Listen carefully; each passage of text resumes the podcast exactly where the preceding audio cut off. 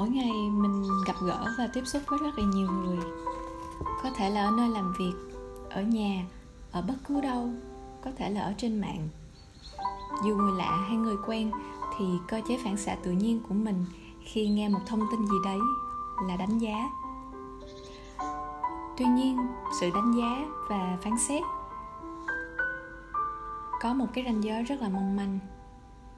Đánh giá thì mang tính khách quan, còn phán xét thì mang tính chủ quan. Có một câu chuyện mà mình rất ấn tượng về sự nghi ngờ và phán xét. Đó là câu chuyện về một người học trò tên là nhan hồi của khổng tử. Nếu bạn chưa biết về câu chuyện này thì sẽ được nghe trong cái bài đọc sau đây.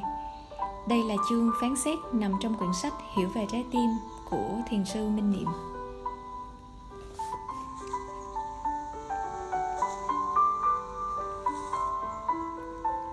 Phán xét. Phán xét dù đúng đắn đến đâu thì nó cũng là lưỡi gươm sòng phẳng, cắt đứt tình thâm, tạo nên sự cách biệt giữa mọi cá thể trong cùng bản thể. Thói quen phán xét. Có khi ta vượt hàng trăm dặm đường xa để được ngắm hoa anh đào. Nhưng khi tới nơi, ta đã thất vọng vì nó không nở rộ như những năm trước. Đi giữa rừng hoa anh đào thơ mộng mà ta không cảm thấy thích thú và nhiệt tình ngắm từng cánh hoa như bao người khác. Nhìn hoa anh đào hiện tại, ta lại tiếc nhớ đến hoa anh đào trong quá khứ, nên lòng cứ dâng lên cảm giác hụt hẫng và buồn chán. Khi có người hỏi, năm nay hoa anh đào nở như thế nào? thì ta thẳng thừng đưa ra nhận xét, rất tệ, không bằng một nửa mấy năm trước. Nếu hoa anh đào nghe được những lời nhận xét đó, thì chắc nó sẽ rất là buồn dù năm nay nó không thể nở rộ như mọi lần, song nó vẫn phải nếm trải cái lạnh thấu xương của mùa đông thì mới tung cánh tỏa hương được. Nó đã cố gắng hết sức để làm tròn trách nhiệm, nhưng nó không thể thay đổi tình trạng khí hậu theo ý nó được. Nhưng tại sao ta lại đòi hỏi hoa anh đào phải như thế này hay như thế kia? Ta đã làm gì cho hoa anh đào chưa? Hay chính ta đã góp phần tàn phá môi sinh để cho khí hậu biến đổi thất thường như vậy? Lỗi tại ta hay tại hoa anh đào? Và có phải năm nay ai ngắm hoa anh đào cũng trong tâm trạng đầy phiền muộn như ta không? Nhìn lại, ta thấy mình rất thường xuyên buông ra những lời nhận xét có tính vô trách nhiệm như vậy. Lẽ dĩ nhiên trong cuộc sống, luôn cần có những nguyên tắc hay tiêu chuẩn căn bản để tạo nên sự cân đối và bình ổn. Nhưng có phải bất cứ điều gì cũng cần đưa vào tiêu chuẩn?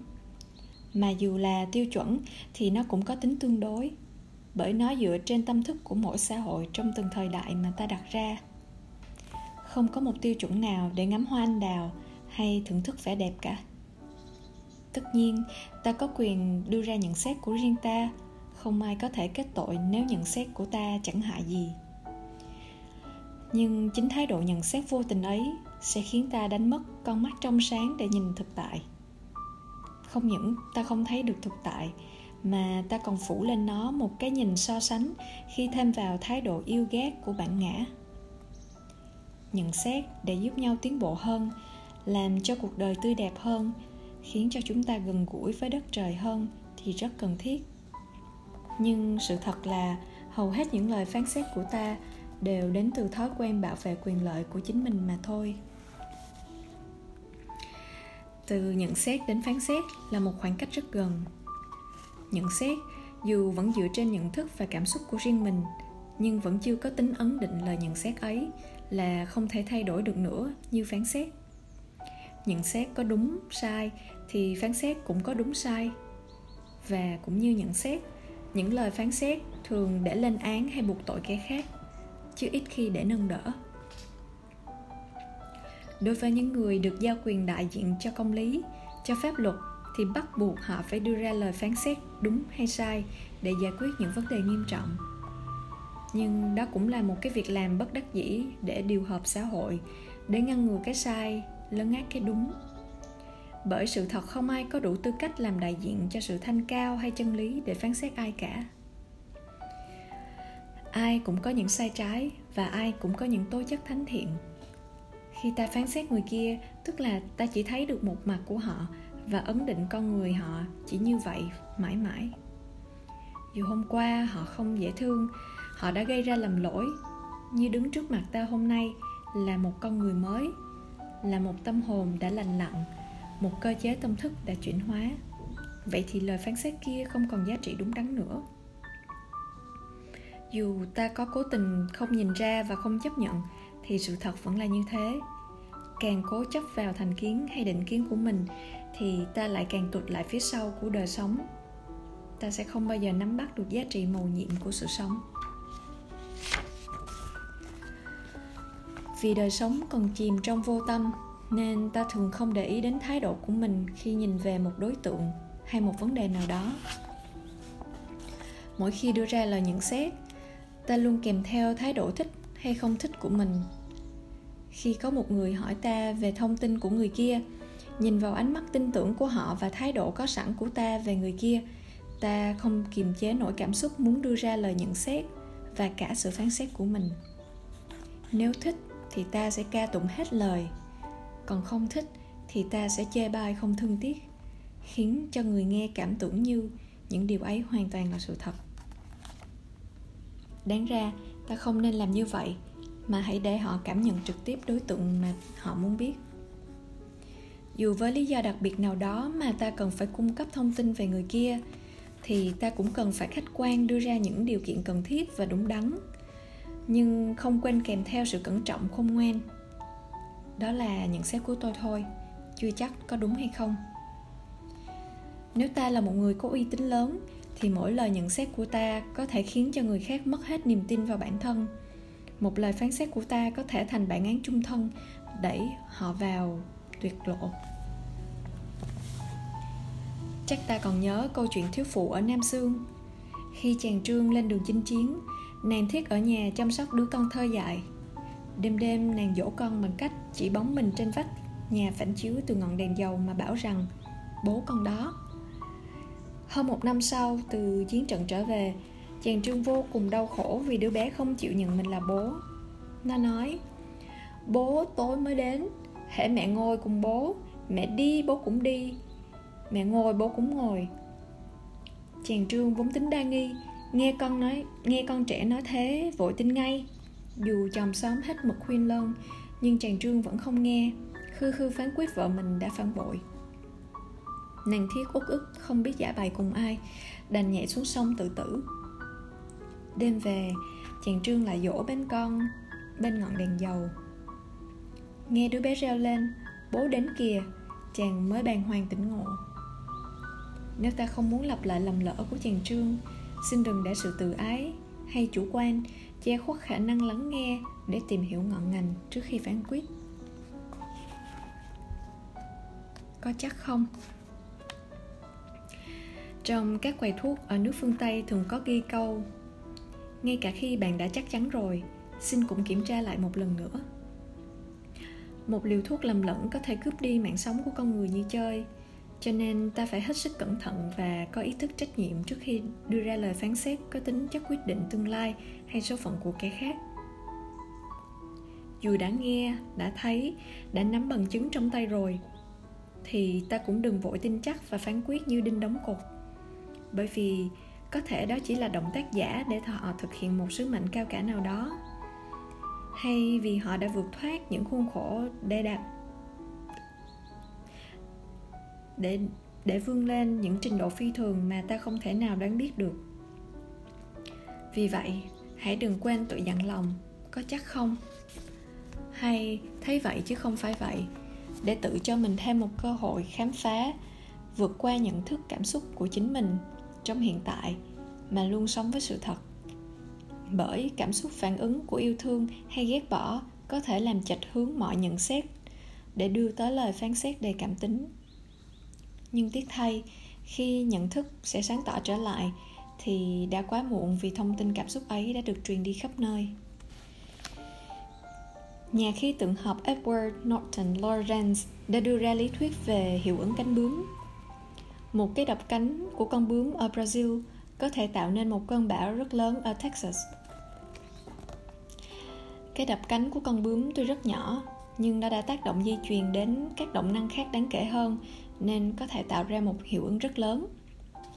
Và lại dĩ nhiên theo nguyên tắc đó một cái đập cánh khác có thể dập tắt lại nó. Không ai có thể ngờ rằng mọi hành vi của mình đều có thể tạo nên những hiệu ứng vĩ đại cho kẻ khác và đáng sợ hơn là chính nó sẽ trả lại ta bằng một hiệu ứng còn lớn hơn gấp bội. Vì nó không những không biến mất khi xảy ra, mà sẵn sàng chờ đợi những hiệu lực khác có có cùng tần số đưa đến để hình thành hiệu ứng khác. Không cần công nghệ thông tin, không cần những đối tượng khác có biết hay không. Chỉ cần năng lượng trong ta đã phát đi, thì nó sẽ được truyền dẫn bởi những năng lượng có sẵn trong vũ trụ. Có khi hiệu ứng tức thì cũng có khi, đến thế hệ con cháu của ta nó mới hoàn tất hiệu ứng.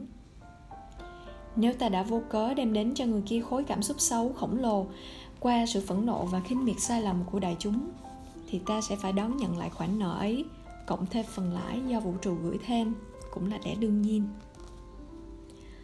Cho nên, nếu không được sự đồng thuận cùng chịu trách nhiệm của đại chúng, hay không xuất phát từ lòng tốt muốn giúp đỡ thì tốt hơn là ta đừng bao giờ buông ra năng lượng phán xét, dù trực tiếp hay gián tiếp.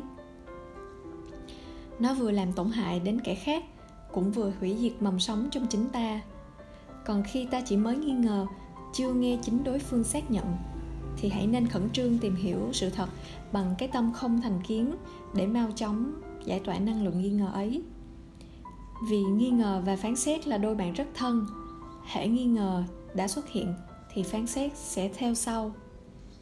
Tuy vậy, lắng nghe và ái ngữ lại là hai bảo bối cùng nằm trong ta, có thể giúp ta chặn đứng sự hình thành thái độ phán xét và giải hóa giải luôn cả những bóng tối nghi ngờ.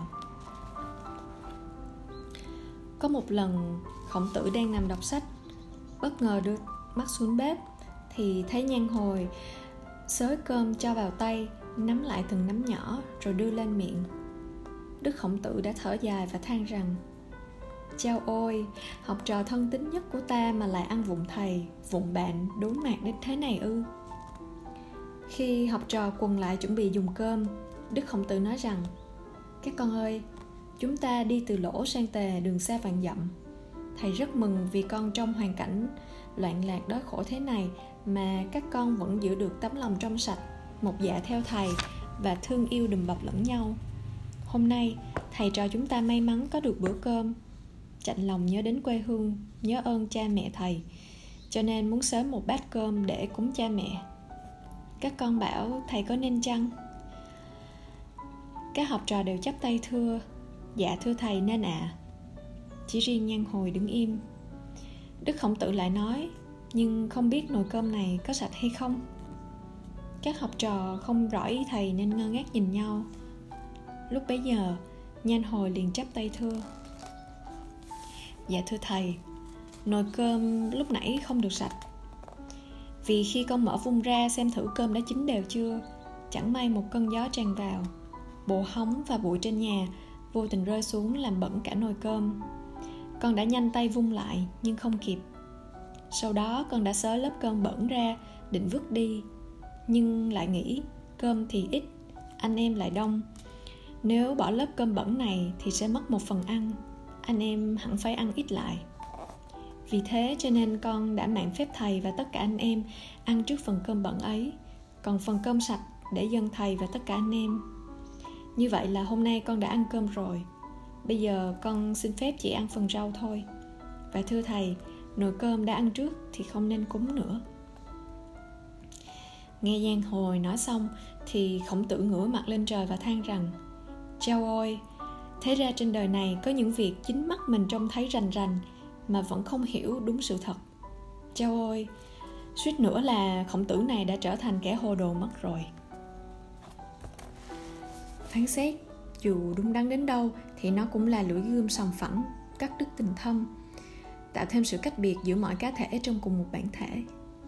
Cho nên, ta hãy cố gắng thực tập cho mình thói quen nhận diện đơn thuần nhìn nhận thực tại như chính nó đang là, buông bỏ bớt những phán xét, phân biệt không cần thiết. Hãy thay thế thói quen phán xét bằng những lời góp ý chân thành để ta luôn tạo ra cho nhau cơ hội để hoàn thiện hơn. Tâm ý đã mệt nhoài, thương ghét mãi chưa nguôi. Dừng nói năng phân biệt. Ta tìm về, ta thôi.